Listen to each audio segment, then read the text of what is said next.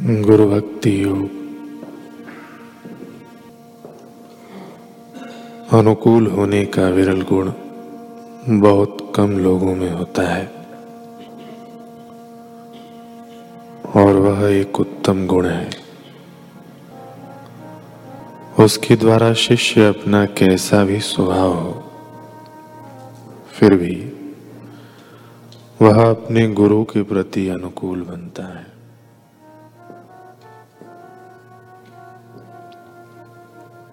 आजकल प्रायः सभी साधक अपने गुरु भाइयों के अनुकूल होना नहीं जानते।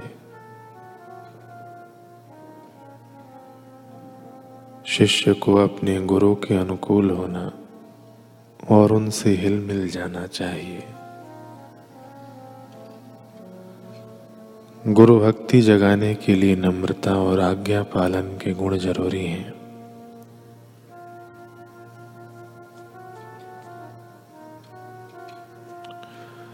शिष्य जब एक ही गुरु के सानिध्य में रहते हुए अपने गुरु भाइयों के साथ अनुकूल होना नहीं जानता, तब घर्षण होता है और वह अपने गुरु को नाराज़ करता है।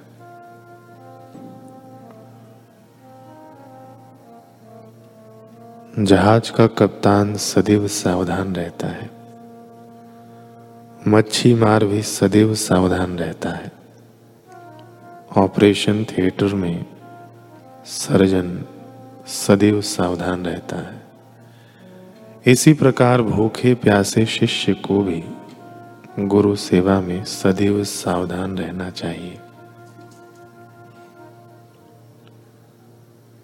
गुरु की सेवा करने की उत्कंठा एवं लगन शिष्य में होनी चाहिए।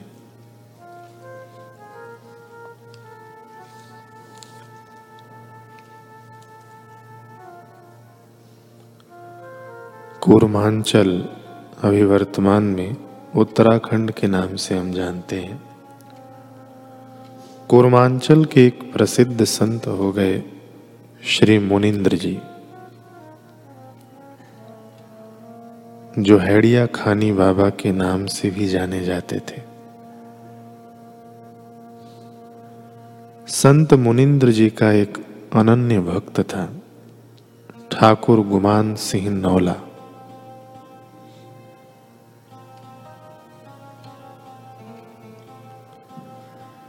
जिसे लोग भक्त गुमानी के नाम से पुकारते थे। गुमानी अत्यंत सरल व निष्कपट हृदय था। गुरु सेवा में गुमानी सदैव अनन्य प्रेम व श्रद्धा से लगा रहता था।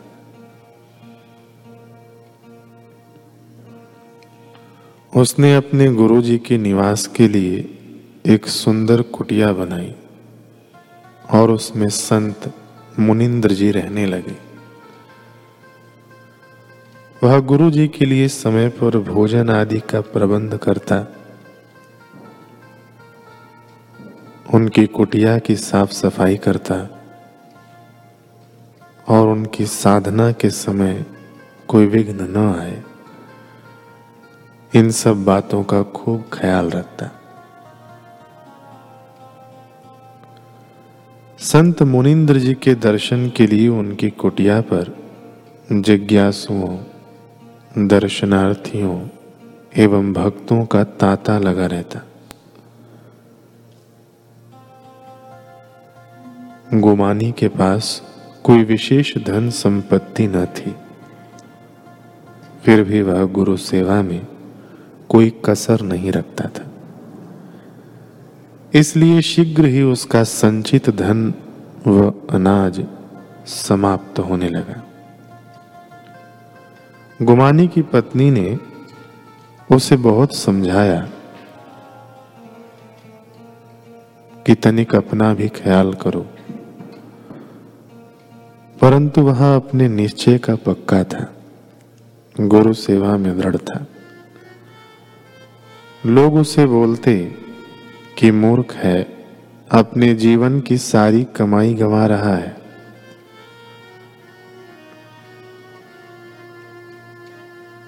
परंतु गुमानी जानता था कि गुरु कृपा से जो आत्मधन मिलता है, उसके आगे सारी दुनिया की संपत्ति तो क्या इंद्र पद भी बौना हो जाता है।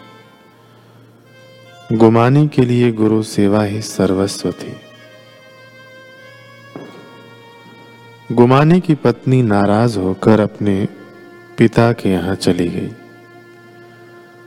उसकी समस्त खेती बर्बाद हो गई और घर में एकत्र अनाज भी समाप्त हो गया। अचानक एक दिन गुमानी ने देखा कि एक व्यक्ति कंधे पर हल रखे चला आ रहा है। गुमानी उन्हें बलदाऊ यानी बलराम जी समझकर बड़े आदर से घर लाया और उनकी सेवा की। उन हलधारी दिव्य तेज संपन्न व्यक्ति ने गुमानी से कहा,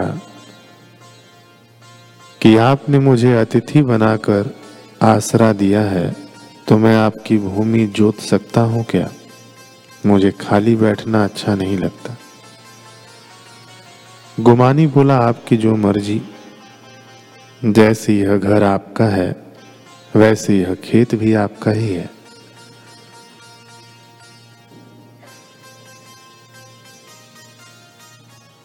उस व्यक्ति ने खेत जोत कर धान बो दिया।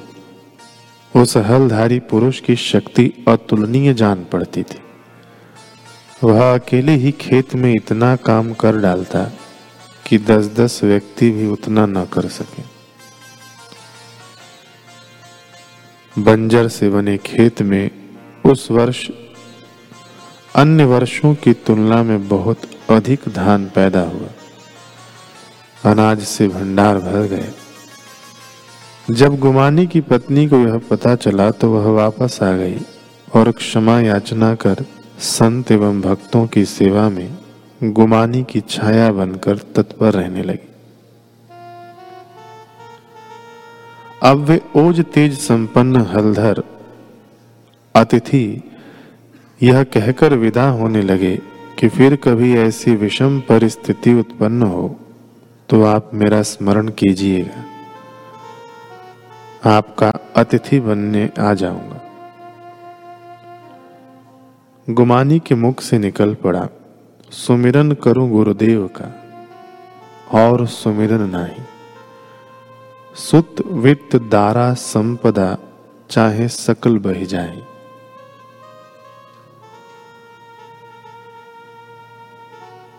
मैं आपका क्यों अपने गुरुदेव का सुमिरन करूँगा? हलधर बोले, धन्य है आपकी गुरु भक्ति और वे हलधर विदा हो गए। सदगुरु की कृपा से गुमानी राजयोग, हठ योग, भक्ति योग एवं ज्ञान योग में निपुण हो गए। और उन्हें स्वतः समाधि सिद्ध हो गई।